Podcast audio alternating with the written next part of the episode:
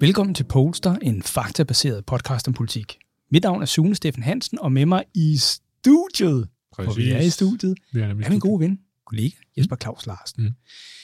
I Polster, der ser vi på samfundsmæssige brydninger og tendenser, og vi elsker at, ligesom at gå ned mere i dybden og, og Ja. analysere politik, ikke Jesper? Og, og det store spørgsmål i dag, det er udlændingedebatten. Ja. Et helt nyt tema, der viser i dansk politik, som vi ikke har diskuteret før. Ja, og så er der måske nogen, der sidder og tænker, har vi ikke diskuteret det før? Det og kunne vi har, altså, nu har vi nu ikke faktisk i et helt særskilt program. Nej, du og jeg har ikke. Nej, Nej, det har vi ikke. Nej. Så nu tager det- vi men danskerne har. Ja, ja, ja, ja, er du Ja. tosset? Nå, Jesper, Nu hvad tager vi igennem? Jamen, vi har tænkt os at lige at, at prøve på at trække sådan lidt historisk ris op, og så sige, hvad, hvad, hvordan han egentlig udviklet sig. Og det er fordi, at vi, øh, vi egentlig lægger meget op til, at vi skal have et rigtig spændende interview. Vi har haft øh, producer Thomas i byen, som vi har fået vane, og han har interviewet Rune Stuberg fra Aarhus Universitet omkring udviklingen af, i det her emne blandt øh, vælgerne og deres dagsorden.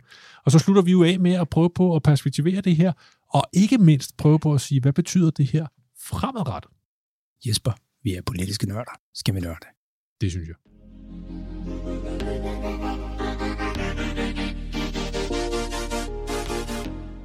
Jeg kan godt forstå, at du gerne vil være i Danmark, men det nytter bare ikke noget. Og derfor så skal du øh, sendes ud. Vi har Danmark. problem, som, som alle sammen vi sidder her. Vi har problem, så det er derfra, vi kan ikke gå tilbage i vores hjemland. Men, men altså igen, hvis du var for fuld, så ville du jo få asyl i Danmark. Det er du ikke, og derfor så har du ikke ret til at være i Danmark, og derfor så skal du udsendes. Jesper, jeg kan ikke tro det. Vi står i et studie sammen. Det er vildt. Det er, det er, jo, det, det er jo banebrydende vildt. Ja, det er faktisk forholdsvis snart tid siden. Hvordan lyder min stemme? Øh, fremragende. Fordi jeg sidder ikke på et eller andet mærkeligt lille kontor, hvor det er sådan en Nej. hul, klang, øh, underlig lyd i baggrunden. Det her, sådan, det er Bishop Hill, det er producer Thomas studie, vi Ja. står i igen, og vi kan alle tre se hinanden. Ja. Det er fremragende. Fantastisk. Anyway, det bliver jo super spændende. Det var Ja. jo faktisk øh, dig eller mig, jeg kan ikke huske hvem, der snakkede om, vi har behov for på et tidspunkt at se på det her udlændingsspørgsmål. Mm. Fordi der synes at ske noget. Mm.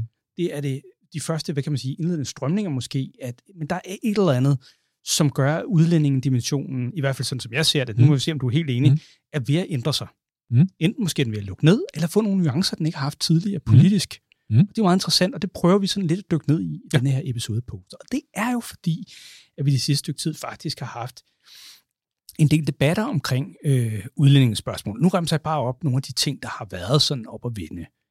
Øh, hjemsendelse af asylansøgere, ejtfester, øh, danske statsborgere i Syrien, børnene, Mm. wow, asylcenter i Rwanda, rej- udrejsecenter på Langeland, mm. og pludselig ser vi også i den her uge, at S i deres fantastiske målinger hidtil faktisk begynder at, at synke lidt. Ja.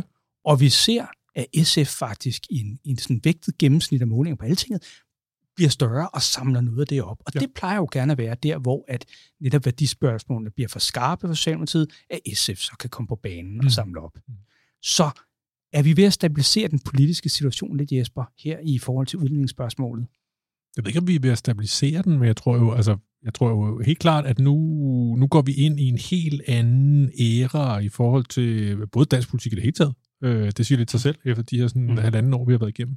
Det er faktisk meget dejligt. Ja, det er det jo. Altså, nu, kommer, nu kommer de jo til at diskutere politik. Ja, Øh, wow, sådan for hvordan real. føles det? Øh, og der tror, jeg, der tror jeg ikke, der er nogen tvivl om, at udlændingsspørgsmålet kommer til at, tage en, at have en meget markant rolle. Øh, Så, så, kan det godt være, så kan det godt være, som du siger, at det, det har lidt andre former, end det måske havde Okay. okay. tidligere. Men jeg tror, det kommer til at være, altså, at være en helt afgørende diskussion. De så, næste- så du tror ikke, det lukker ned? Du tror, okay. Nej, det tror jeg. Det, skal vi vende også mm. i, i den sidste del af programmet, hvor vi kommer ind, ind og ser, ja. Tænker på, på fremtidens perspektiver. Lad os prøve at se på udlændingsspørgsmålet lidt, sådan i en, en, en, en, måske en, en, en historisk kontekst, Jesper. Mm. Jeg tager lige og lurer tilbage i historien, og så tænker jeg, at du kan samle op med den enorme erfaring, du har for din fokusgrund Ja. ja. nullerne. Men jeg trækker Amager-kortet. Jeg er jo en dreng fra Amager. Mm. Øh, tilbage i 90'erne synes jeg, at politik var interessant, sådan var jeg opdraget. Mm. Der var ingen af mine venner, der syntes, politik var interessant Nej. på noget tidspunkt. Vi Nej. kunne simpelthen ikke diskutere noget, der havde, der havde relevans. Så sker der noget i øh, slutningen af 90'erne, Mm. og jeg kan huske ved 1998-valget mødes jeg med min gamle John, øh, og vi skal ned sådan og stemme sammen. Og det er vel, nu skal jeg tænke, det er første folketingsvalg, vi kan stemme. Mm. Det er jo ret stort. Mm. Det, der så sker, det er, at John på vej ned, der siger til mig, hvad for et af partierne er det nu, der vil smide alle de der udlændinge ud. Ja. Og jeg ved ikke, hvad for et det er, men jeg giver ham en idé om, hvad jeg tror, Ja. det kan være, han mener. Og jeg tolker det som om, at John så har stemt det. Ja. Det, og det, der er interessant, det var jo, det kunne bare være sådan et, en, en, en, anekdote, der kunne stå alene. Men det, jeg oplever i de kommende år efter, som jeg synes er enormt interessant, det er faktisk, at for første gang nogensinde kan vi begynde at diskutere politik blandt mine gamle venner. Mm. Men ikke sådan bredt set i forhold til skat og velfærd, Mm. sygehus, skole, alle de der ting. I forhold til et tema, Mm. udlændinge. Ja. Det har de alle sammen en holdning til. Mm. Og de er villige til at diskutere den, og de er passionerede og engagerede i spørgsmål. Det er min anekdote. Så gør jeg så det, at jeg finder frem, for jeg kan huske efterfølgende på statskundskab, så læser jeg jo så alle mulige øh, studier omkring det, og så går jeg tilbage i, i, i valgundersøgelser for at Mm. mm. se, hvor er det så, når vi kan registrere, at det her udlændingsspørgsmål bliver, bliver til noget. Det er jo sådan, der er mange forskellige analyser og tolkninger af det, men et af de spørgsmål, jeg finder, det er et spørgsmål, der hedder så, så vil jeg gerne spørge dem, hvilke problemer de mener er de vigtigste i dag, som politikerne skulle tage sig af. Mm. Og så kigger jeg, der er svar siden ja, 71 til 84, jeg viser lige Jesper her ved siden Mm. af, og så, så går det hele vejen op til 2001-valget. Ikke? Mm. Ja. Og igennem 0, eller undskyld, igennem 90'erne, så ligger tallet relativt stabilt, og det ligger lavt. Ja. Men ved 98-valget Mm. mm. brager det faktisk igennem.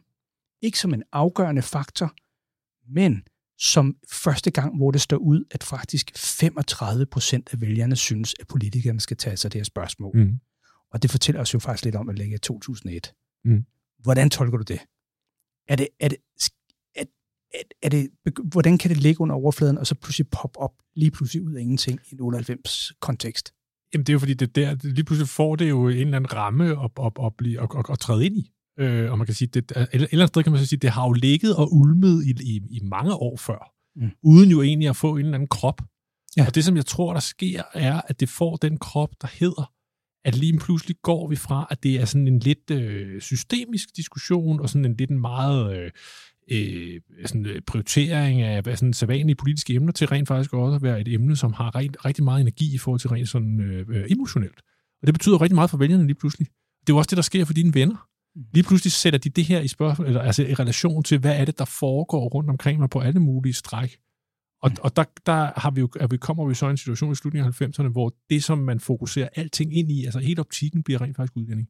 Men det er, jo, det er jo meget interessant, fordi det er jo, det er jo en diskussion, som jo egentlig, hvis man sådan træder tilbage til 80'erne, så var det jo en diskussion, som blev rejst øh, blandt andet af nogle af, af, af, af Vestegnsborgmestrene på den københavnske Vestegn, hvor de blev jo sådan lidt... Øh, jeg vil lige vil sige, de blev jo sådan lidt latterliggjort i nogle sammenhæng. Det Ja, her med, det- ja, det, kunne- det kunne ikke være Ja, noget ja. problem, og, og, og det var jo hele det der integrationsperspektiv, ja. og, og hvad, Ja. hvad, hvad, var det, man gjorde i Ishøj med, med større og større andele af, af, af folk fra Tyrkiet blandt andet, og den Mm. slags ting. Altså, det, der, den der afart, eller den der af, afledte hvad skal man sige, diskussion fra tilbage fra 70'erne, som, som i startede med gæstearbejder.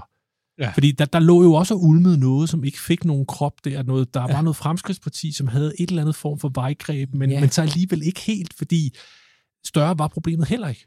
Men lige pludselig, ja. Lige pludselig, så tænder der sig et eller andet her.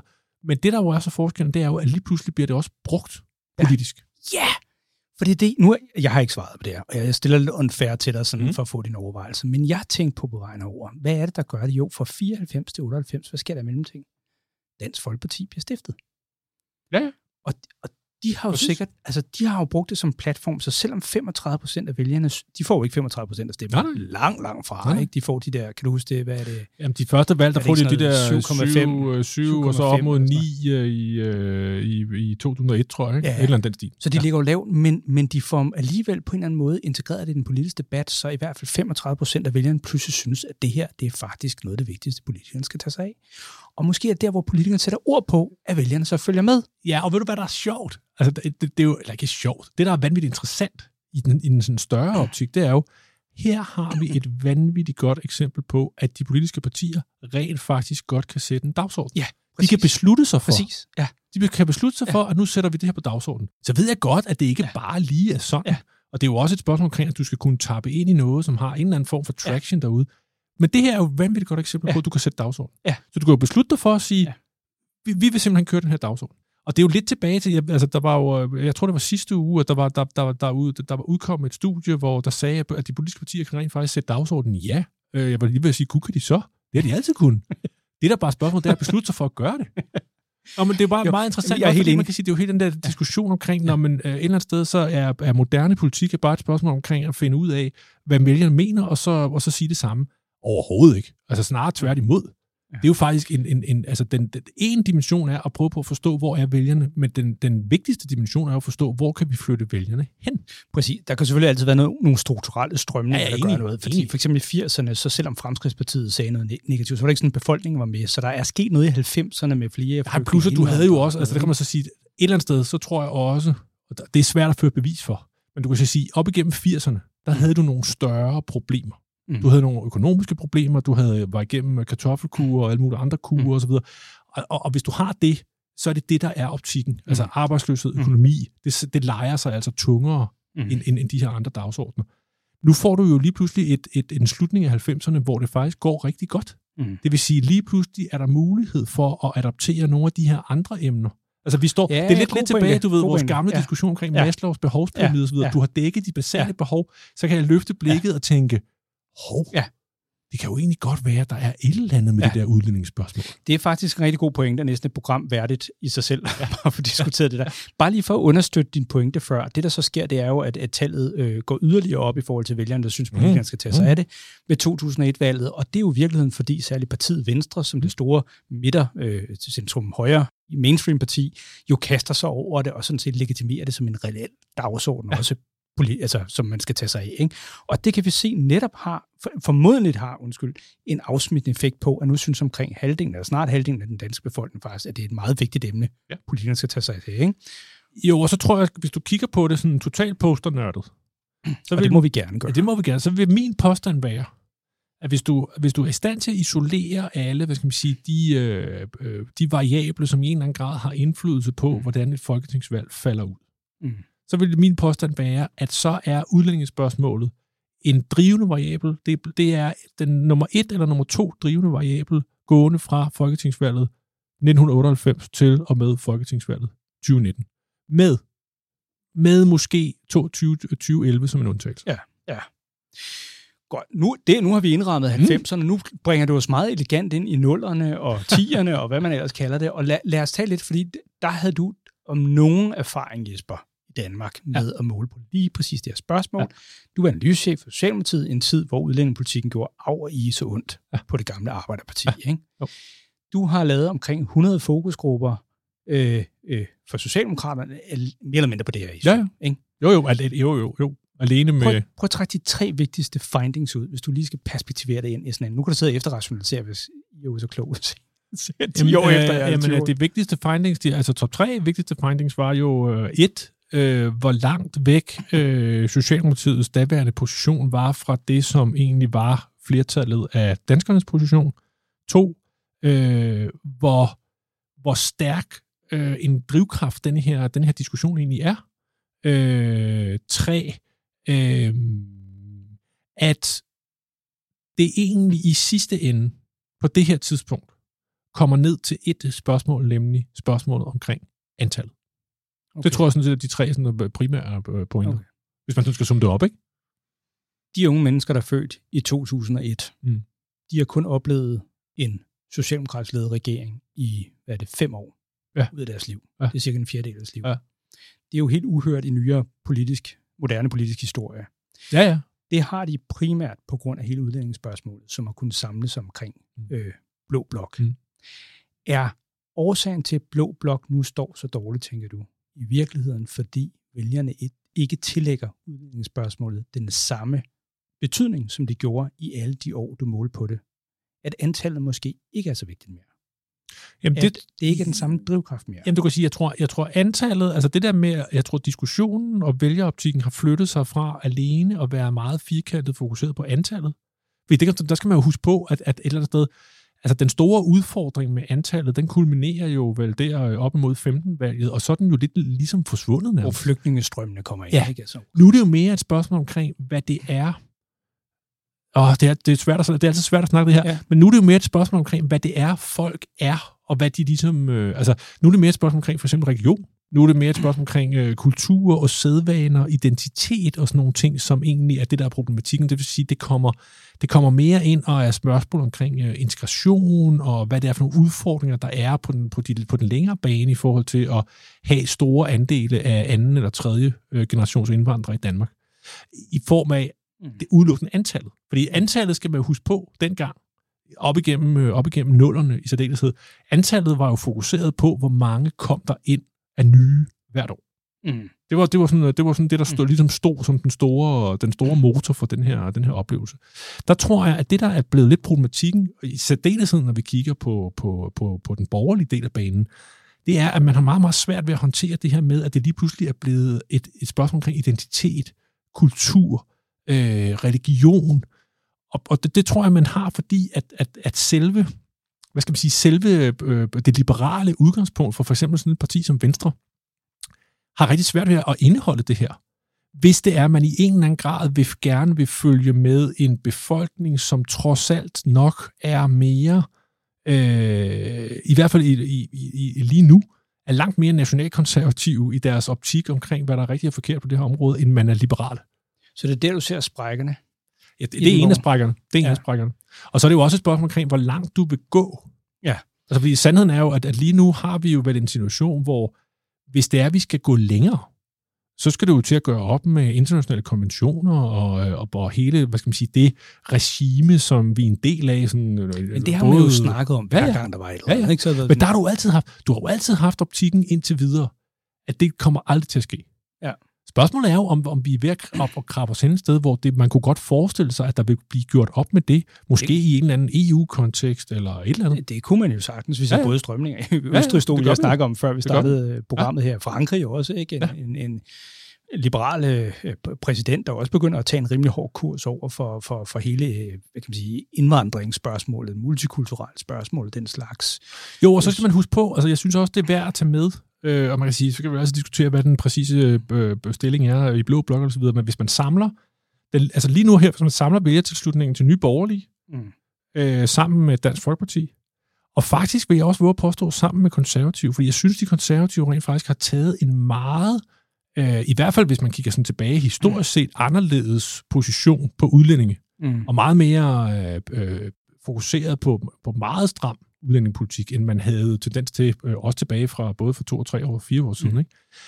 Der kan man sige, hvis man lægger den vælgertilslutning sammen, så har du jo, øh, altså, så har du jo op imod 30 procent af vælgerne. Ja. På nuværende tidspunkt. Ja. Og, og det tror jeg er meget godt udtryk for, hvor meget energi der stadigvæk er i den her diskussion. Jeg har lige, fordi jeg ved, at Thomas, øh, producer Thomas gerne vil have, at vi snart slutter. Han står og peger på tiden, men det gør jeg ikke. Jeg, jeg har ikke været sammen med Jesper, jeg ved ikke, hvor lang tid. Det er jeg, fordi jeg, vi har et spændende interview. Ja, men, øh, Præcis. Men jeg, bare lige hurtigt, altså fordi jeg, jeg har selv tænkt over det der med, om Blå Bloks manglende styrke for tiden er, at det, der sådan set grundlæggende har bundet dem sammen i hen ved 20 år, har været en fælles forståelse af en enorm hård tilgang til udlændingsspørgsmål. Mm. Og når den forsvinder, så begynder alle forskellene at komme ud, og derved også alle konflikterne. Det er sådan en, en tese, jeg har, men det var mere en bemærkning. Det, jeg har et spørgsmål omkring, det er i virkeligheden at gå tilbage til den første, hvad kan man sige, udledning af dine mange fokusgrupper igennem tiden, som du nævner, at Socialdemokratiet ikke var hårde nok. Mm. Det synes jeg er ret interessant, fordi Socialdemokratiet, og det ved vi jo, fordi jeg var også rådgiver i Socialdemokratiet Mm. dengang, at det, flyt, det flyttede sig jo faktisk gradvist mere og mere, og Ja, også ja. relativt hurtigt Ja, på ja. Det udlændingsspørgsmål. gjorde Altså det, vi ser under Mette Frederiksen her, den hårde tilgang, er jo ikke unikt. Det er jo bare en, en kontinuerlig rejse for nullerne af, hvor man er blevet gradvist toffere og toffere på, på, på spørgsmålet. Ja, ja, jeg tror, den der, altså det der med, med antallet og sådan noget, blev jo allerede talt i, tilbage i, i 9 og 10. Ja, ja, præcis. Ja. Og så er spørgsmålet i virkeligheden, var det, og nu går jeg lige tilbage i historien, men jeg er lidt nysgerrig, var det i virkeligheden fordi, at selvom Socialdemokratiet rykkede sig, hvad jeg egentlig oplevede også som relativt hurtigt dengang, at det bare ikke rykkede sig hurtigt nok i forhold til vælgernes opfattelse af, at der skulle gøres noget. Altså at vælgerne simpelthen rykkede længere og længere, hurtigere og hurtigere til højre, end, end, end for eksempel Socialdemokratiet kunne nå at følge med. Forstår du, hvad? Altså, Ja, men jeg tror, altså, det, er, det er jo flere ting, fordi et eller andet, skal man sige, et eller andet sted, så, så er det jo også noget med, med politik, at, at, at, at tryk avler altid modtryk. Så man kan sige, det der var, altså det der var jo isoleret set også Socialdemokratiets store problem, det var jo sådan set, at hvis Socialdemokratiet gjorde noget, så kunne øh, de borgerlige øh, øh, med Venstre øh, i spidsen jo egentlig altid lige gøre det lidt bedre. Og det vil så sige, at det var meget svært ligesom at, at lave nogle positioner, der gjorde, at der kunne ske en eller anden form for sådan opbrud i den der sådan, øh, øh, stillestand, der var sådan rent vælgermæssigt. Men det, som jeg, det, som jeg tror er, er, er egentlig sådan hele humlen i det hele, det er jo, at du rundt omkring Socialdemokratiet i særdeleshed, hvad skal man sige, frem mod 19-valget, der får du skabt den der forståelse af, at Socialdemokratiet rent faktisk vil, forstå mig ret, det samme. Uden sammenligning i øvrigt, det var jo det, som Venstre lykkedes med at fortælle en stor andel af vælgerne mellem 98 og 2001, at de, de ville det samme på velfærd som Socialdemokratiet. Ja, det er Nu er Socialdemokratiet bare ja, formået at ja. sige, at vi vil sådan set det samme som de borgerlige på, øh, på, på udlændingsspørgsmål. Ja. Og så forsvinder den jo, og der tror jeg, du har ret i, Sune. Der tror jeg, du har ret i, at vi har at gøre med en dagsorden, som har bundet det borgerlige Danmark sammen. Og lige nu, fordi den er brudt sammen, så har du det problem, som det borgerlige Danmark lige nu står op og ligesom skal forholde sig til, og så sige, hvad er det så, der samler os? Jesper, dejlig spændende samtale. Mm. og meget historik. Yes. Vi skal jo også over til fremtiden, men før vi gør det, skal vi lige høre et interview af Rune Stubager, som producer Thomas har lavet her i går.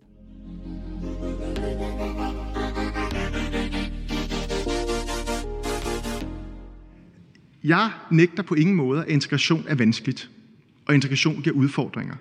Og når man tager så mange flygtninge, som for eksempel Sverige har gjort, så bliver udfordringerne større. Det siger sig selv. Det er mennesker, der kommer hertil fra meget anderledes kulturer, med en helt anden religiøs baggrund. Øh, mange af dem med alvorlige krigstraumer i bagagen. Ja, det skaber store udfordringer. Spørgsmålet er så, kan svaret på det være at sige, vi sender dem tilbage i armene på islamisk stat og Assads tyndebomber? Eller må vi prøve at løse opgaven sammen? Jeg synes det sidste. Med mig på en telefon har jeg nu Rune Stubager. Tak fordi du vil være med. Det var slet. Rune, du er professor ved Institut på Statskundskab på Aarhus øh, Universitet. Emnet i dag i Polster, det er udlændingedagsordenen og hvordan den ligesom har ændret sig. Og i den forbindelse har jeg ringet til dig, da jeg ved, det er noget, du har beskæftiget dig med.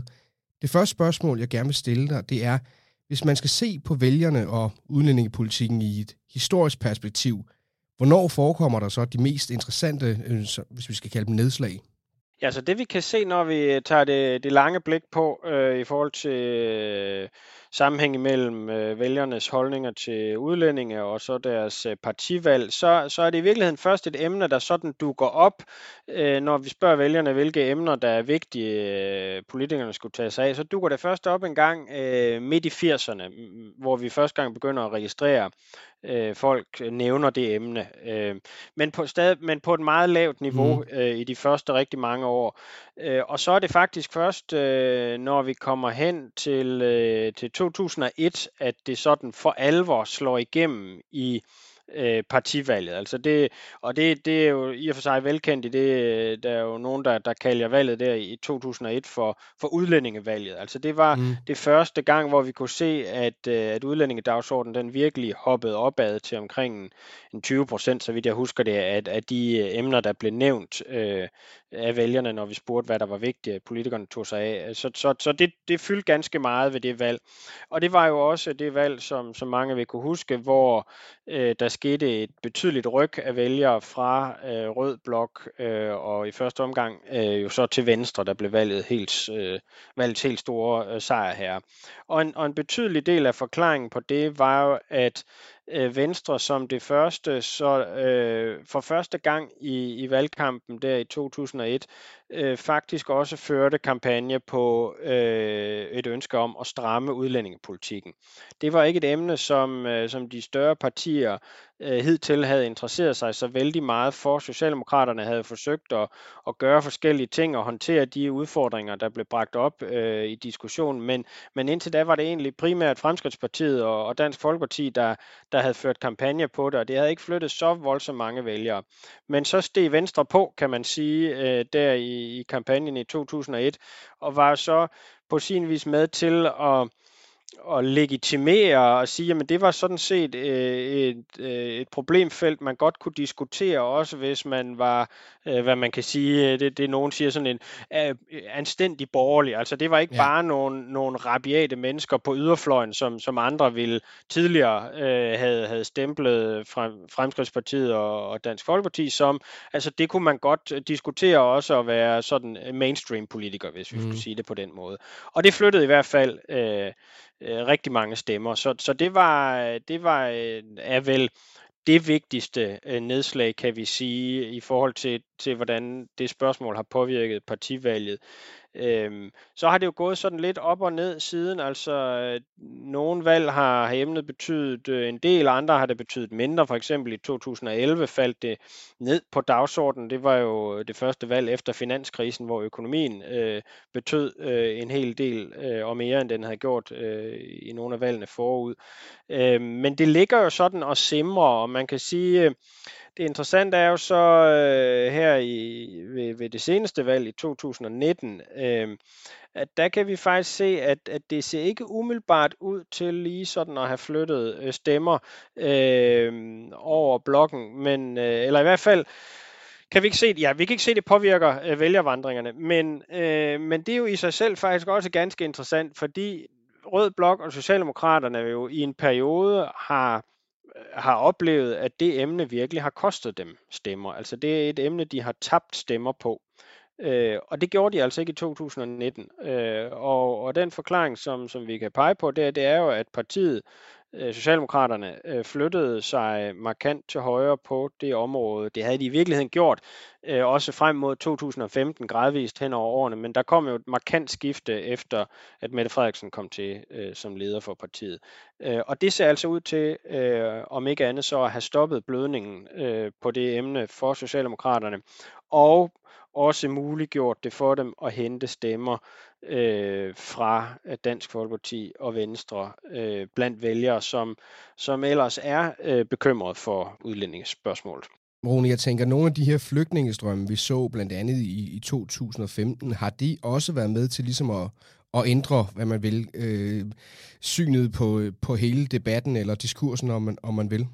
Mm, ja, det er jo et godt spørgsmål. Øh, altså, når vi har sådan et spørgsmål, som vi kan følge, i hvert fald fra 1987 og frem, som vi har stillet øh, efter hver folketingsvalg, som, øh, som lyder, øh, indvandring er en alvorlig trussel mod den danske kultur. Mm. Øh, og når vi ser på svarene på det spørgsmål hen over årene, så er der faktisk en meget, meget høj grad af stabilitet i de svar. Altså, gennemsnitssvaret, når vi ser hen over vælgerne, er ændrer sig meget, meget lidt hen over årene. Øh, så, så det er ikke sådan, som nogen måske tror, at øh, når udlændingespørgsmål betyder så meget, øh, som det har gjort ved nogle valg, øh, at det så skyldes, at, øh, at danskerne er blevet mere højorienteret på det, altså mere bekymret for mhm. udlændinge. Øh, nej, det er faktisk ikke øh, nogen videre tegn på. Øh, holdningerne ligger ret stabil, og for det andet er det heller ikke sådan, at holdningerne er blevet mere polariseret, altså sådan, at folk er rykket ud på fløjen og enten blevet meget kritiske eller, øh, eller øh, meget lidt kritiske. Øh, det, Øh, polariseringen i holdningerne ligger også stabilt. Øh, så, så det der, hvor det varierer i virkeligheden, det er, hvor vigtigt folk synes, øh, emnet er, øh, når de skal ind i stemmeboksen. Altså om de tager det med ind og bruger det til at, at træffe et partivalg øh, ud fra, øh, eller de måske lægger vægt på andre emner ved et givet valg. Så det er, det, det, det er der variationen i virkeligheden mm. øh, er.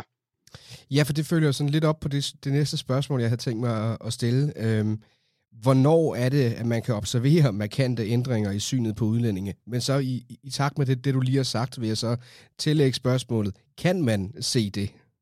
Ja, altså det kan man så faktisk ikke jo. Øh, altså øh, holdningerne, folks grundholdninger målt på det spørgsmål der, men, men også på nogle andre, vi har kunnet se på, de, de ligger stabilt hen over øh, ganske mange år. Øh, så, så der er sådan set ikke... Øh, øh, nogle voldsomme ændringer i holdningerne. Det, der ændrer sig, det er jo, hvor meget emnet fylder på den politiske dagsorden, mm. og også så på vælgernes dagsorden, når de, øh, når de skal stemme. Det er ikke så meget øh, folks holdning øh, til det, det er mere, hvem det er, de øh, vurderer, der kan sætte det i verden, altså hvilket parti? Øh, ja, det kan du sige, men, men altså det, det ene aspekt, det tror jeg man ikke, eller det, det kan vi se i vores tal, at det varierer ikke så meget opfattelsen af, af hvad partierne står for. Altså okay. bortset fra, at vi kan se, at at øh, Socialdemokratiets øh, nye linje på det her mm. område, øh, den den har vælgerne noteret sig. Altså, så, så de opfatter, at partiet er rykket en lille smule til højre i hvert fald, sådan i gennemsnit. Øhm, men, men det, der så varierer nok så meget, det er, øh, hvor vigtigt øh, vælgerne oplever, lever, at emnet er øh, op til et valg, altså om det er noget, de tillægger betydning, når de skal træffe deres valg, eller om de tænker, okay, det her valg, det handler nu mest om økonomien, så må jeg finde det parti, som, som bedst matcher mine holdninger på økonomien. Ja. Øh, fordi så er det jo ikke givet, at, øh, at udlændingsspørgsmålet øh, kommer til at betyde det helt store, hvis folk synes, at jamen, det handler i virkeligheden om noget helt andet ved det her valg.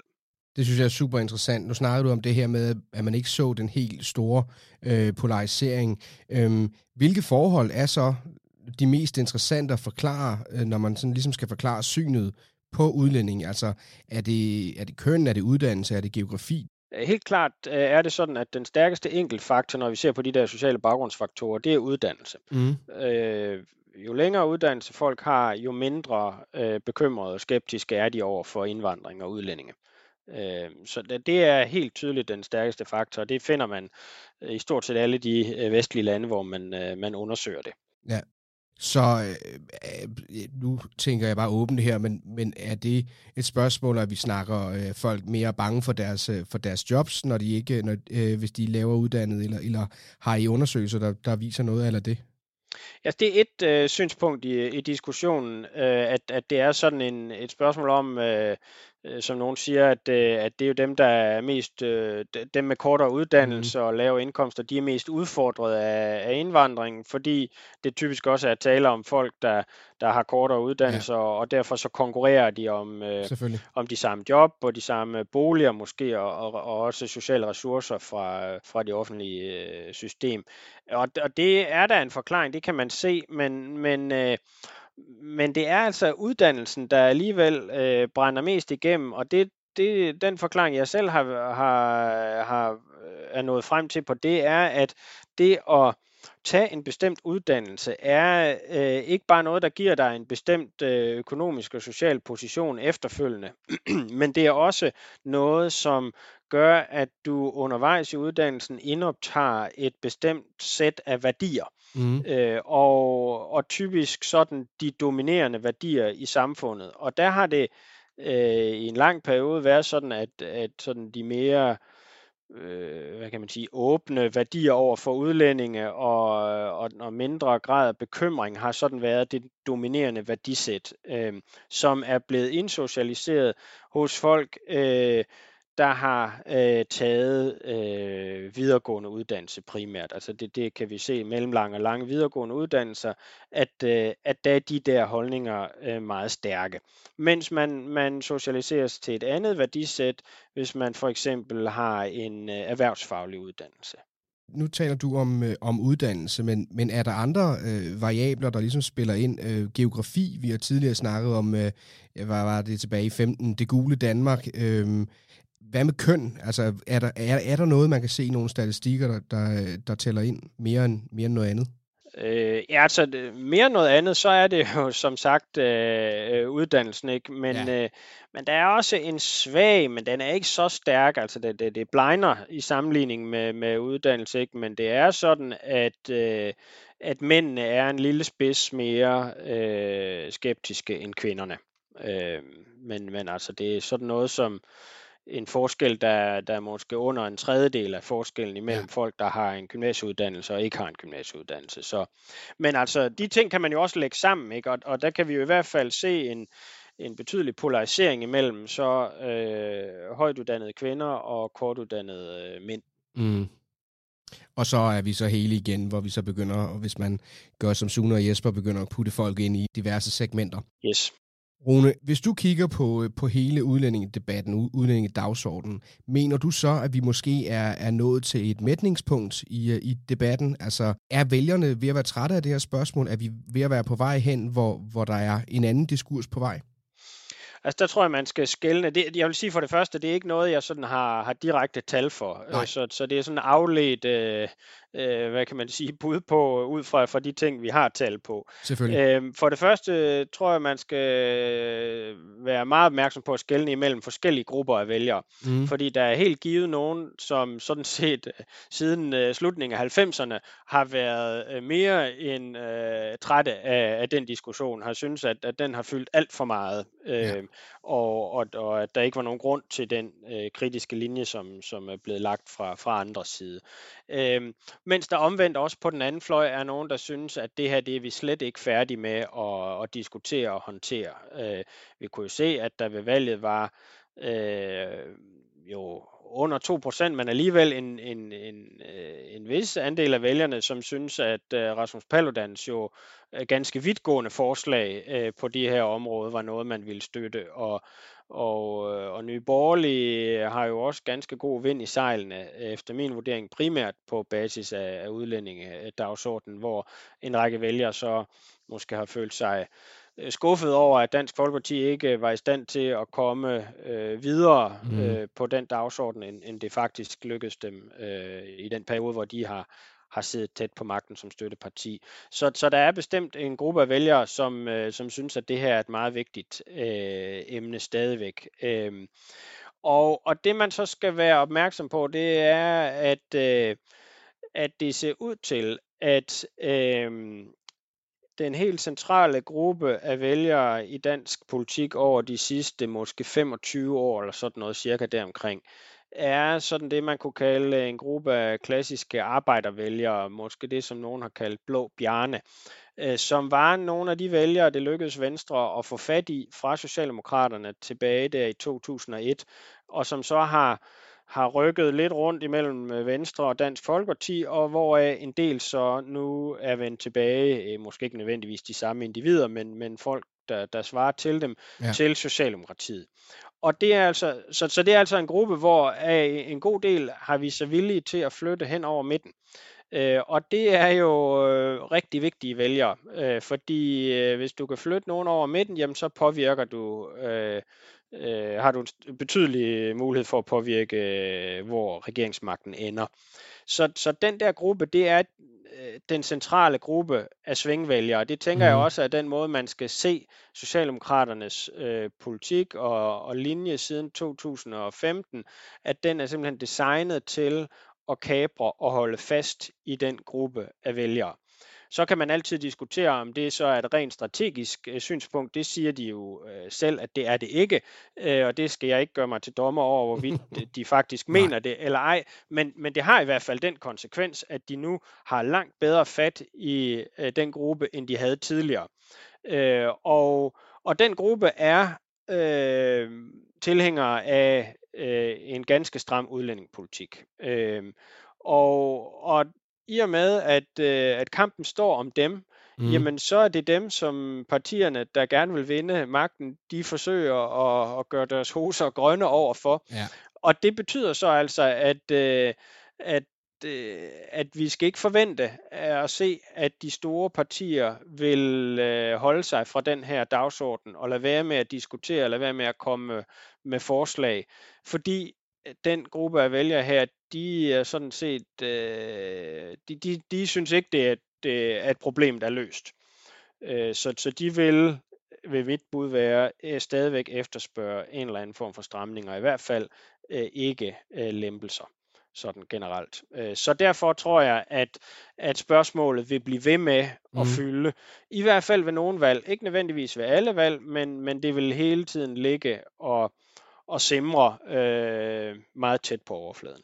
Det blev de øh, sidste ord herfra. Tak, fordi øh, du vil gøre os alle sammen øh, lidt klogere, eller meget klogere i hvert fald for, øh, for mit vedkommende. Rune øh, Stubær, tak fordi du vil være med. Det var så lidt.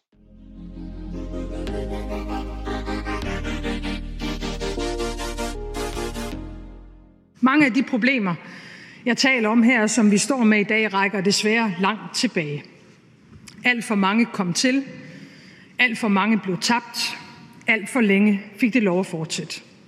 Fortidens udlændingepolitik var en fejl. Så enkelt kan det siges.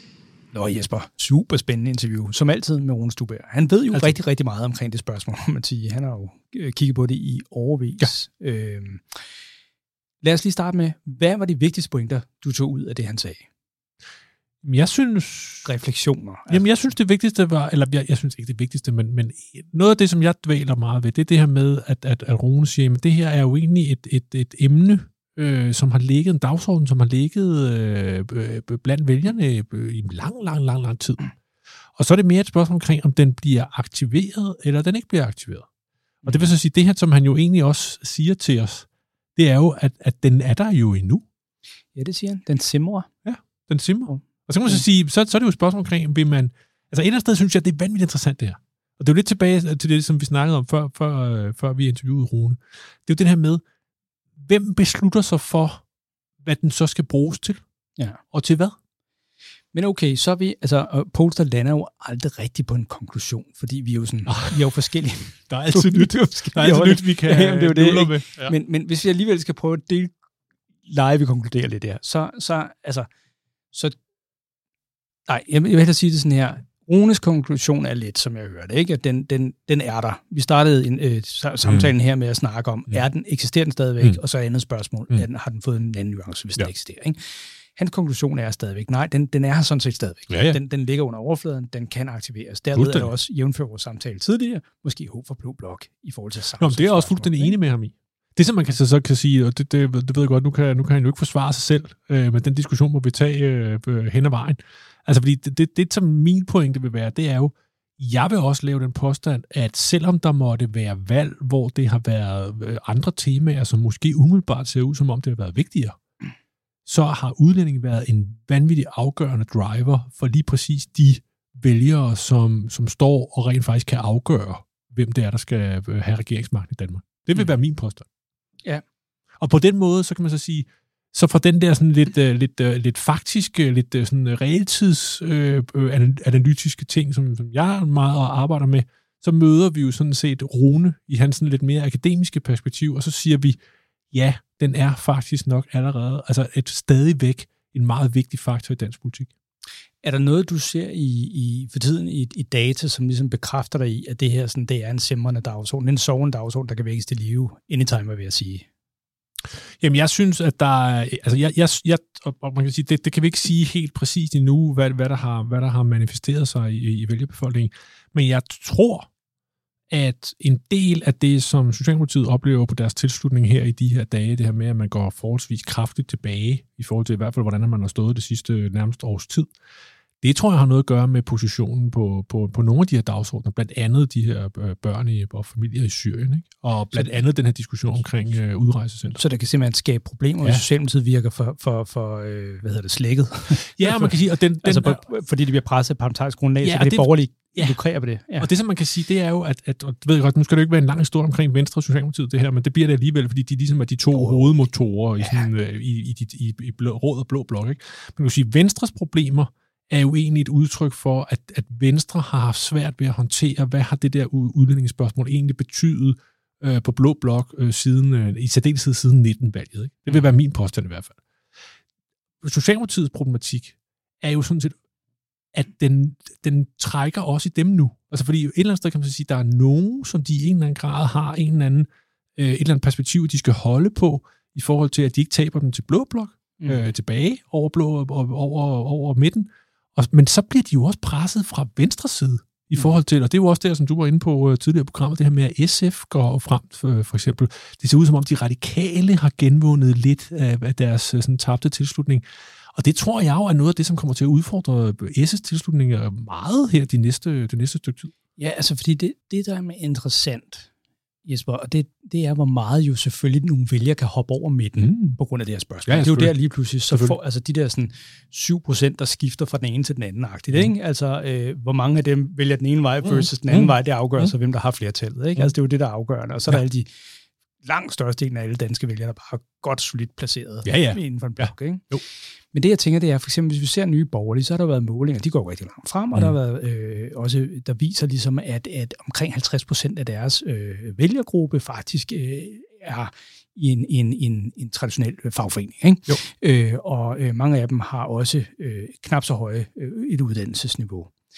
Og det, det stemmer meget godt overens med det, Rune siger også, at, at det issue, der ligesom, øh, hvor man ligesom ser en mere hård tilgang, eller hvor spørgsmålet betyder noget, jo særligt øh, hænger sammen med folk, der har et, et ikke så højt uddannelsesniveau. Ja, ja. Og det tænker jeg, det tillægger jeg lidt, at det må nok svært være hoveddriveren for, at nogle af de her sådan, grupper stemmer nye borgerlige i, og med nye borgerliges politik måske ikke er, hvad kan man sige, deres meget markedsorienterede politik ikke lige er i deres øh, Mm. mm. interesse. Mm. Ikke? Så, men spørgsmålet er jo, om de vælgere, til trods for, at de har en uddannelsesmæssig baggrund, hvor de traditionelt ville have stemt socialdemokratisk, Ja. Vil de nogensinde kunne flyttes tilbage, eller er de placeret derude, så den gruppe i virkeligheden hænger fast derude, og derved er de ikke i spil, og derved så altså, når de ikke kan aktiveres, er det så, er det så super relevant stadigvæk udlændingepolitikken? Fordi det, min pointe er bare, udlændingepolitikken er jo rigtig relevant i det omfang, du kan trække nogle over med den. Ja, ja, Og selvfølgelig. spørgsmålet er bare, om polarisering er så voldsom, at det kan man ikke mere. Ja, min, altså, min, altså et eller andet sted, sådan som jeg ser det, i hvert fald sådan mange af de tal, som jeg arbejder med, og har gjort det sådan i hvert fald øh, det sidste halve, hele år, som siger, så, så er der jo lidt slør her på grund af noget corona og så videre, men hvis man. Ja. prøver på at, at skille skæg og snot for sig, så vil jeg våge den påstand, at i min optik, så er hvad skal man sige, så er andelen af de vælgere, som fra de borgerlige partier kunne være øh, mulige øh, vælgere i forhold til at flytte sig over øh, på den anden side af, af midten, øh, drevet af uddannelsesspørgsmål. Den gruppe er blevet mindre, vil jeg våge Mm. mm. påstå. Fordi jeg oplever meget, at vi har haft lidt et skred til højre, i hvert fald ja. Hos de borgerlige vælgere. Altså, og- det er, meget, det, det er jo meget det der med, som, som vi også har snakket om i nogle af vores tidligere programmer, det her nationalkonservative træk. Ja. Og det, som det nationalkonservative træk jo er, er ekstremt baseret på, i hvert fald i en dansk optik, jo jo, det er nogle konservative grundværdier og dyder osv., men det er jo også rigtig meget udlændingsspørgsmål. Det, ja. det må man bare ja, sige. Ja. Og det, som man, jeg synes, man skal bide mærke i, det er, hvis man går ned og kigger på øh, dele af den konservative tilslutning, hvis man lægger den sammen, og nu siger jeg sådan, hvad, nu er det jo sådan svært at gøre op i sådan øh, præcise tal ja. Her, det er ikke en eksakt videnskab, men hvis nu siger, at nogenlunde sådan den, op til cirka 40-45 procent af den nuværende konservative tilslutning er placeret sådan forholdsvis til højre på udviklingsspørgsmålet. Hvis man lægger dem sammen med nye borgerlige, som vi ved, øh, stort set da alle deres vælgere er drevet af de her spørgsmål, hvis vi øh, lægger dem sammen med Dansk Folkeparti's vælgere, som også rigtig mange stadigvæk er drevet af det her spørgsmål, så har du jo faktisk en forholdsvis konstant masse af 17, 18, 19 procent af den danske vælgerbefolkning, som, som har det her spørgsmål som et af deres, i, i hvert fald top to emner i forhold til, hvor de placerer sig og hvor de stemmer. Mm. Det er meget interessant, ja. Okay, så er spørgsmålet... Vel at mærke til højre. Ja, ja. Du har lidt ja, det samme, Ja. ja. du har Ja. lidt det samme, hvis du går over på, på rød blok og så siger, så har du så gengæld også nogle vælgere, der placerer sig i modsatte grøft øh, Ja. ja. med et modsat perspektiv. Ikke? Og det vil jeg gerne lige vende til, tilbage mm. til. Det hænger lidt sammen med nogle, nogle, nogle, nogle teser, jeg har. Ja, ja. Det, det, det glæder jeg mig meget til at høre. Nu bliver du altså snart nødt til at jeg lukke skal- op for godt jeg, jeg skal nok komme ind. Jeg, har bare, jeg vil bare lige referere, fordi jeg synes, der var et paradoks, jeg læste. Der var en analyse der i oktober, tror jeg det var i september 2019. Mandag morgen sammen med Jørgen Gold Andersen, mener det er, Mm. som laver omkring dansk syn på udviklingsspørgsmålet. Sådan, altså det er efter folketingsvalget i, ja. i juni der, ikke? og så kommer der sådan en opsummering, og han bruger de der sådan 6.000 eller andet, han får fat i. Sådan en rimelig godt solidt arbejde.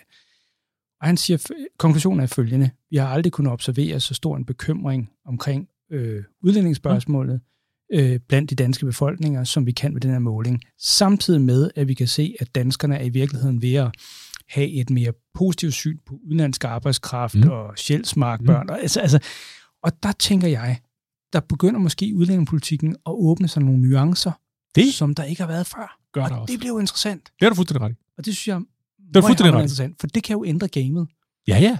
Hvor at man kan sige, hvis det ikke drejer sig om nødvendigvis bare den hårde retorik, de hårde øh, øh, stramninger, men lige pludselig begynder at være nogle nogle nuancer, som gør lige pludselig også borgerlige venner siger, ho, ho, det vil vi ikke være med til. Generelt skal vi være rigtig hårde på nogle områder, men det og det vil vi ikke være med til. Så begynder der at være nogle, nogle nye flanker i politik. Men det gør der der. Og, Det er og, og de der cleavages, altså som, Ja. vi, som vi har snakket om så tit, ikke? altså Så- de der kløfter, Ja. kan jo ændre sig meget markant. Ja. Og du kan sige, det kan, det kan også ændre sig sådan, så du har blå partier, som mødes med røde partier, ja. om en dagsorden, som, ja. som man siger, "Men det kunne aldrig nogensinde være sket øh, for 10 år siden. Ja. Det, kunne, det kan det godt sandsynligt godt. Jo, fordi for 10 år siden var spørgsmålet, er du hård eller blød på udlændingepolitikken? Ja. Men det kan jo være post-tierne. Altså nu, at spørgsmålet bliver, er du hård eller blød på udlændingepolitikken? Og så modsvaret er, jamen på hvilket spørgsmål? Ja, ja.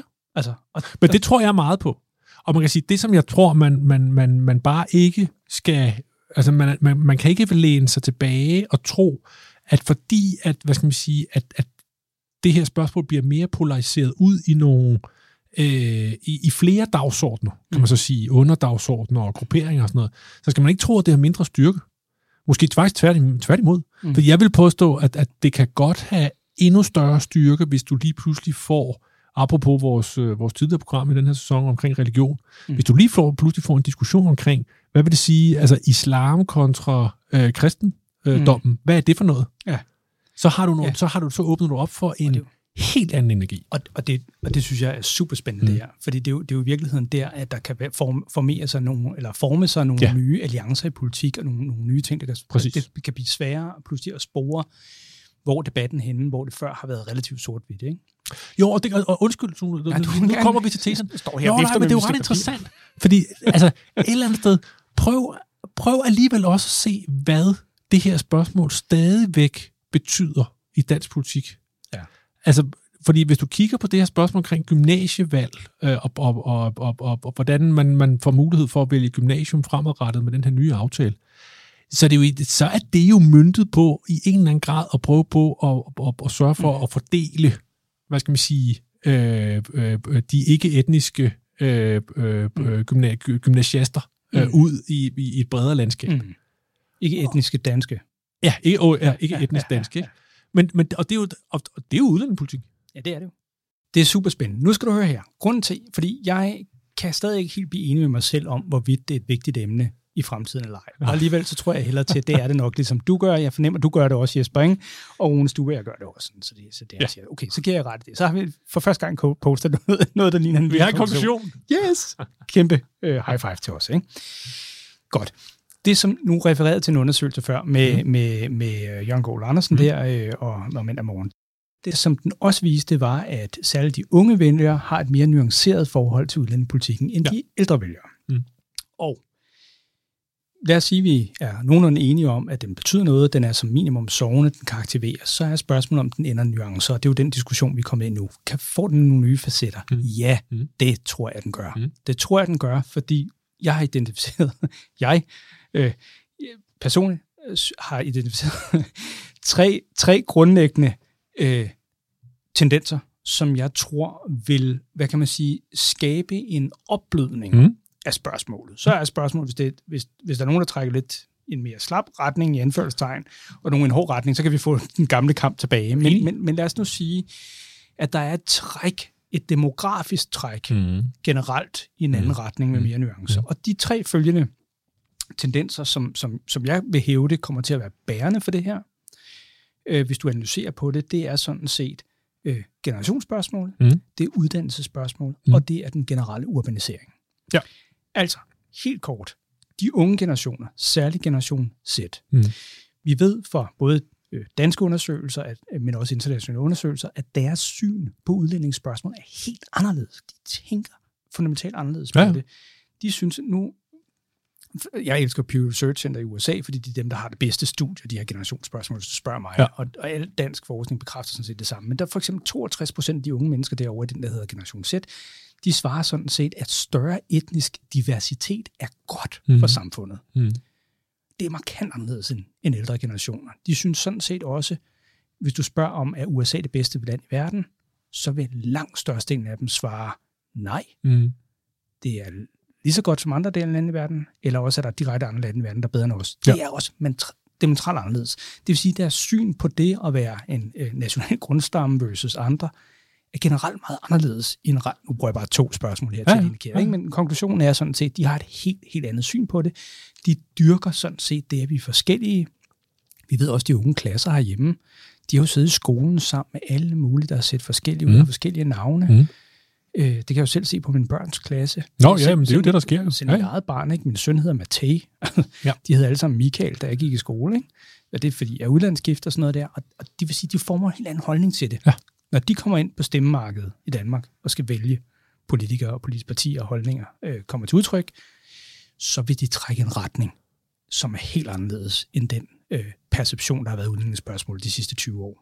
Ja, ja, og der ligger jo, en- der er jo, et van- altså det er jo faktisk, det der, det der er jo vanvittigt interessant, det der, fordi det er jo, det tager jo ind i hele det der studiefelt omkring sådan noget øh, antropologi og, Ja. og, og, og, og, altså, hvad, hvad, hvad er en nation, og hvad, hvad, altså, hvad for nogle relationer har vi ja. Til fællesskaber og sådan noget, ikke? Og der, jeg kan huske, der, der, blev, der blev udgivet en meget, meget kendt bog af Benedict Anderson, der hed Imagine Communities ja. På et tidspunkt øh, for 30 år siden, er det vel det efterhånden, der netop siger det der med, altså, hvordan, hvordan, bliver man, hvordan oplever man at være en del af en gruppe?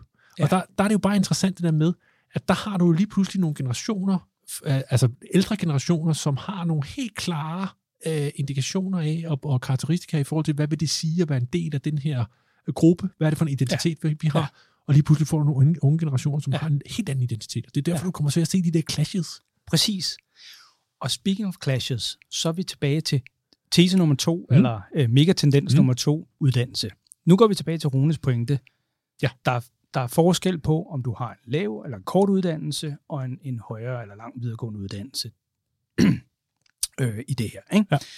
Det er en af de vigtigste øh, variabler til at forklare, hvorfor folk har det ene eller det andet syn på, på, på udlændingsspørgsmålet. Og det interessante er, så det er jeg meget, meget enig i, det ved vi jo også. Jeg ved også, at Rune Stubager har forsket mm. i det her sådan tilbage i hans øh, Ph.D.-undersøgelse fra 2006. Jeg husker, jeg læste med stor interesse også dengang, som viste noget af det samme omkring uddannelsesfaktoren. Mm. Og det, der er interessant, så kan man jo lave sådan en, så kan man kigge på, hvor, hvor er vi om øh, ganske øh, få år, og hvor er vi henne, og hvordan er det uddannelsesmæssigt træk i befolkningen.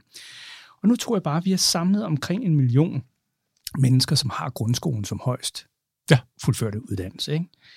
Men over de sidste 10 år, det vil sige fra 2010 til 2020, hvor de sidste tal er, mm. øh, hvis du skal sammenligne over, så er der blevet 200.000 færre ja. Med en grunduddannelse, mm. som i den optik, som Rune Stubager har, og som jeg jo er meget enig i, i forhold til alle data på kræfter, der også uden for Danmark, det vil være den gruppe, som har den traditionelt hårdeste tilgang til det her spørgsmål. Ikke? Jo. Dem er der blevet markant færre af mm. i den her år. Forestil dig om nogle år, når der om 10-20 år, så der er jo endnu færre af dem. Ja, ja. Samtidig er der med folk med lange videregående uddannelser, der er blevet 200.000 flere. Mm. Se, der er jo ingen tvivl om, at i min verden, så er der jo et, et uddannelsesmæssigt skub, som er voldsomt i forhold til, at vi alle sammen skal uddannes mere. Mm. Og det må unægteligt få indflydelse på hele vores forestillingsverden, når det kommer til uddannelsesspørgsmålet. Mm. Jesper. Det må det få med den kraft, der er i forhold til uddannelsesmønstrene. Så må det få betydning, hvis vi antager, at det er rigtigt, at uddannelse har en effekt på holdningen til udlændingen. Det må have en afsmittende effekt på hele samfundsdiskussionen omkring udlænding. Jamen, det tror jeg grundlæggende, du har ret i. Øh, men det er, det er måske der, hvor altså det, må, det, må, det er måske der, hvor vi så bliver, i hvert fald i forhold til at, at kunne sige, at den tese kommer til at holde øh, sådan, øh, fremadrettet, der bliver vi måske rent faktisk udfordret af det der med, at, at udlændingedebatten den begynder at polarisere ud i mange forskellige underdagsordner og sidedagsordner og sådan noget, fordi at du lige pludselig så træder ind på nogle andre områder, som ikke har været det der, altså det er ikke det, der har bestemt det i forhold til, mm. hvor din uddannelse har været. Der har det mere været det der med, at jo, jo højere uddannet du er, jo mere, øh, jo mere øh, øh, øh, altså, inderst grundlæggende vil man jo sige, jo mere vidende du er, og så videre, jo mere løfter du lidt blikket for, for verden omkring dig, og bliver mere globalt orienteret, og, og de der forskellige træk måske også øh, har tendens til at være en lille smule mere fællesskabsorienteret for, for visses, altså for visses øh, vedkommende. Men man kan sige, kunne man forestille sig en situation, hvor det der med, at udlændingedebatten ikke bare er et spørgsmål omkring antallet for eksempel, eller sådan rammet fuldstændig ind, det måske rent faktisk kan udfordre den der udvikling? Jeg tror nærmest, det, jeg tror nærmest den bliver... Eller forstærke, eller, eller jeg, jeg tror, det rent faktisk præcis, forstærke den? Jeg ja, tror lige præcis, det er det, der sker. Mm at desto flere i den her gruppe, der kommer med det udgangspunkt og den perception, de har det her spørgsmål, måske vil være i højere grad grupper, der vil være drivende i forhold til nogle nuancer, som ikke har været tidligere.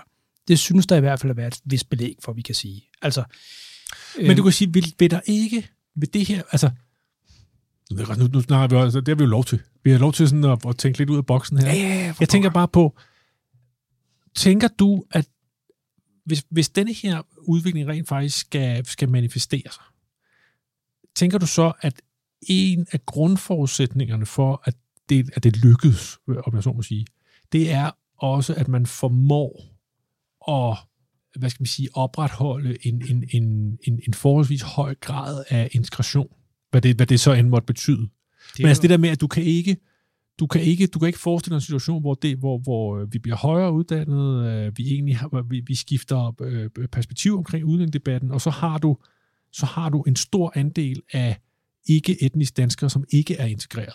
Forstår du, hvad jeg mener? Kan det Ja. bryde med det? Men det er jo svært, fordi alt andet lige, så går ud, integrationen ret godt, som jeg Ja, forstår det. Ikke? ja. Altså, der er flere, der får uddannelse, Jamen, i arbejde, det. alle de Altså- ting. Det, er, det er svært at sige, men det man kan sige, det er, hvis jeg ser tilbage på den der valgundersøgelse, store valgundersøgelse, Mhm. ikke, der kommer ved hver valg, i 2015, så var der sådan en, en tendens til, at selv de personer med lange videregående uddannelser, som normalt havde haft en, en, en, en, en meget lempelig tilgang til uddannelsespolitikken, i forhold til hvad, vil du så spørge, men altså Nej, sådan jamen, jeg lempeligere, ikke? Ja. øh, at, at de var rykket markant til højre Ja. i udlændingedebatten. Det konkluderer man der. Men samtidig lå de relativt, det vil sige i forhold til andre grupper, længere øh, Til venstre. til venstre. Ja, ja, præcis. så Ja, ja. lempeligere stadigvæk. Ja, ikke? så, så et eller andet sted, du Og- fulgte med, Ja. men du, men du, blev, altså, du Ja. adopterede ikke synspunktet fuldstændig. Nej, præcis. Ikke? Så du, du, du havde, og det understøtter også en bekymring, eller et eller andet, der lå til grund for det, men, men, men på en eller anden måde var der stadig et perspektiv, hvor det, ah, men ikke de situationer, et eller andet der, ikke i forhold til andre. Så der er noget, der understøtter. Det er svært at sige, hvad det vil ende med, men nu, er det jo sådan, nu, nu snakker vi jo lidt om, om, om megatendenser i forhold Ja. til, hvad der driver. Demografiske udviklinger er fantastiske, fordi vi har vi værdierne på øh, befolkningssegmenter og grupper i samfundet, så kan vi jo også fremskrive nogenlunde kvalificeret med de, altså hvordan det kan se ud. Ikke? Godt. Jo, jo, og så tror jeg, ja. altså det der jo så bliver interessant, og det er jo lidt tilbage til det der med polarisering i det her spørgsmål, ja. det er jo, det er jo, om, om, der, om der bliver, er der, er der øh, højere grad af accept af nogen, Ja, for eksempel. frem for nogle andre. Det er jo en god, godt eksempel på Nå, det. men altså, ja. ja. men, altså, hør, det, altså, det er jo et spørgsmål omkring, altså, du kan sige, vi, vi, vi vil gerne, øh, øh, nej, nu skal vi ikke, nu skal vi ikke lave forskellige grupper, altså, grupper her, men altså, du kan godt håndtere, øh, du kan godt håndtere øh, indvandring fra nogle lande, men du kan ikke fra andre. Men det synes jeg, der er... Ja. Altså, det er jo, og, og, det er jo sådan noget der, der kan være, blive diskussioner fremadrettet, tror jeg. Men Jesper, der er jo faktisk data, der ligger, som viser, at øh, danskerne er bekymrede for eksempel for, for, for islam. Mm. Men samtidig synes danskerne også, at, man, at det faktisk er godt med udenlandsk arbejdskraft. Ja, det er præcis. der, hvor vi synes at være Ja, præcis. nu her efter 2019-valget. Ikke? Det åbner jo for den nuance, at nogen kan synes, at man måske gerne skal, eller vælgerne kan synes, at man gerne må have for nogle lande, men ikke for andre lande. Altså jeg kan da godt se, at der kan ligge som sådan en underflade, og jeg synes da i øvrigt, at det er noget, vi skal spørge specifikt ind til i det omfang, man må. Man må ikke spørge ind til religion og sådan noget, ikke? Men, men altså, hvis man kan lave en analyse, hvis vi kan samle op på det, så synes jeg, det er interessant. For det der. Jo, jo, og så åbner du jo så, og så kan man så sige, det er jo meget interessant, fordi bare, Ja, med, den tror, her lille krølle, bare med den her lille krølle på nuancerne, så åbner du lige pludselig op for hele den der øh, diskrimineringsdiskussion. Altså, og som så bliver, som så bliver Ja. ja. endnu en, en del af det her regime omkring udlændinge, der siger, jamen, kan vi tillade os at diskriminere? Ja. Jamen, det kan vi vel grundlæggende som udgangspunkt ja. ikke, men vi kunne godt tænke os det. Og Altså, der, I det spørgsmål med min, med min tese være, at der vil du se uddannelsesmæssig kløft enig. voldsomt komme til udtryk. Enig. Godt. Jeg glider over. Mega, Tese 3. mega tendens tese 3. Urbanisering. Yes. Okay. Vi ved fra undersøgelser, at der sker noget, når folk bor meget øh, tætte samfund. Øh, så sker der noget i forhold til deres øh, tolerancetærskel over for andre mennesker generelt. Øhm, og det er sådan, der er, jeg kan, der er forskellige forklaringsteorier omkring det. Øh, der er ikke øh, bred enighed om det andet, end at måske der er et udgangspunkt, der hedder, at bor mange sammen, så skal du være øh, have en lidt form for tolerance, fordi ellers hører du ikke til en by, ja. som er øh, fyldt af mennesker. Enig. Og der er faktisk nogle ret værdimæssige skæld, du kan stille alt efter, om en by er under 10.000 mennesker, om der er 50.000, om der er 100.000 mennesker, eller en million mennesker, så er der sådan nogle særlige værdier, der kommer til udtryk. Mm. Og når, særligt når du har med folk at gøre over en million mennesker, så kan du se et helt andet syn. Meget kraftigt syn ændrer ja. sig på, på blandt andet hele internationale spørgsmål, etnisk diversitet og udlænding og alle de der ting. Ja. Godt. Der er ingen tvivl om, at vi er øh, meget kraftigt urbaniseret de her år. Og nu lavede jeg bare lige en sjov fremskrivning i 2031, det vil sige, det er 10 år for det her program. Yes. Ikke? Bare lige for at se. Til den tid vil vi være 225.000 flere mennesker i Danmark. Mm. Der vil være nogen, der er fem år og ikke kan stemme. Der vil også være nogen, som ikke har dansk statsborgerskab. Men vi vil være 225.000 flere mennesker. Mm. Det er det, der ligger i pipelinen i Danmarks Statistik, hvis du går ind og kigger på tallene. Godt. Så langt, så godt. Så er du har noget, du Nej, nej, jeg er bare spændt. Så, fordi nu kommer det spændende, tror jeg. Så kan man sige, ud af dem vil 175.000 mennesker øh, leve i København og Nordsjælland. Jeg har taget Ja, altså, ja, ja. Region og Hovedstaden, Ja, Region Hovedstaden. i virkeligheden, Ja, bortset ja, fra Bornholm. ja. Ikke? Jo, jo.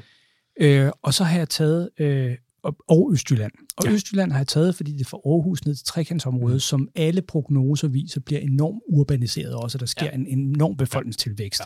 Og så begynder det at få karakter af en værdiskabelse, Mm. som vi ser i store byer, Mm. som er meget interessant. Mm. Så Østjylland, hovedstadsområdet, Ja. bliver drivers befolkningsmæssigt. Det vil samlet sige, at i den befolkningstilvækst, der kommer af nye borgere, Mm. så vil 78 procent af dem bo enten i Østjyllands Ja. område eller i Københavns område. Ja. Altså, by-land, den diskussion, det er et Ja, helt det er jo andet en program. ikke? jo. Det Den jo en fortsætter vi bare Ja, ja. i mange år. Det nu, gør vi da. helt Det gør vi da.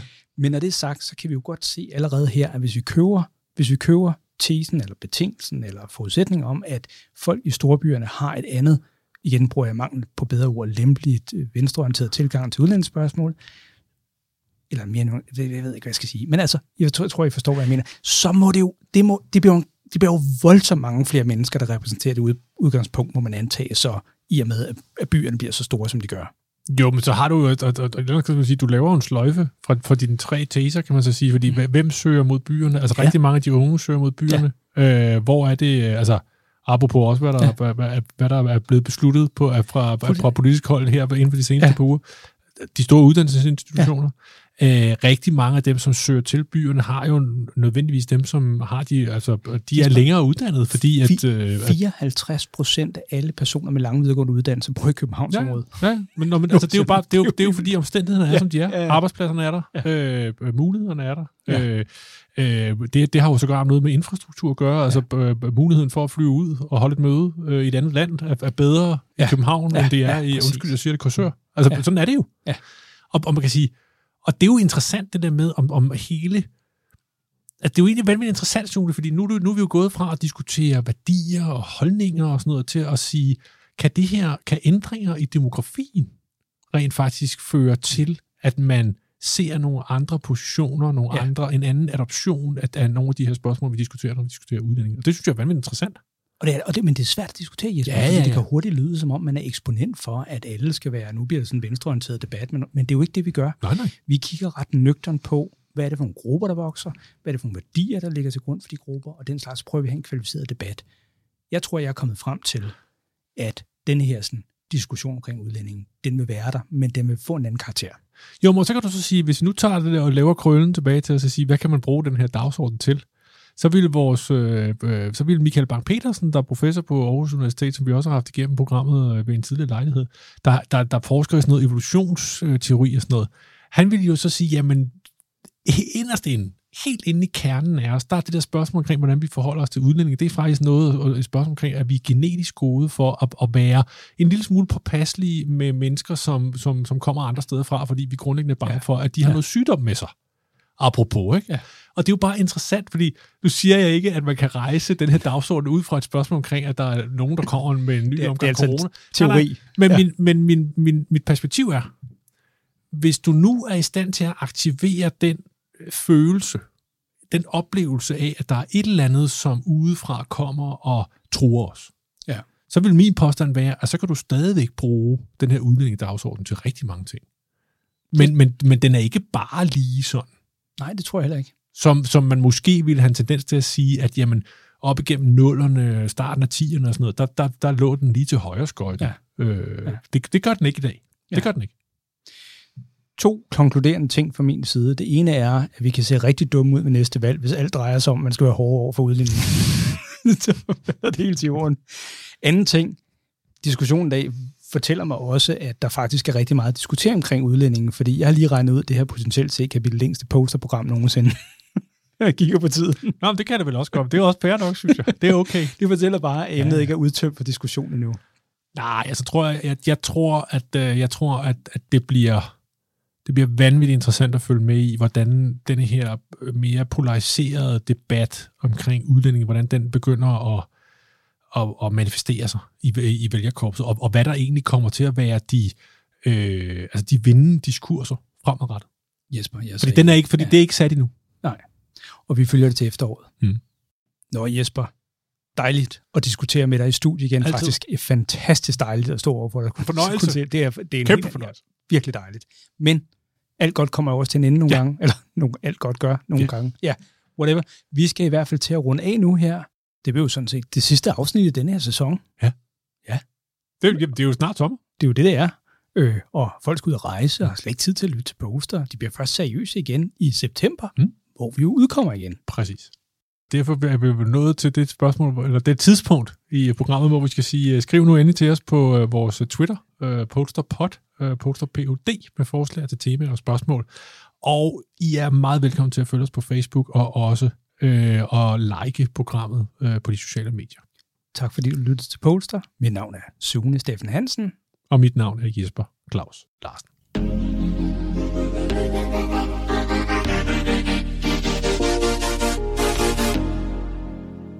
Du har lyttet til et afsnit af Poster. Poster kan findes på Libsyn, iTunes, Spotify, YouTube, eller hvor du normalt finder dine podcasts. Hvis du kan lide Poster, så husk at følge os på Facebook, Twitter og LinkedIn, og husk at abonnere i din podcast-app. Tak fordi du lyttede.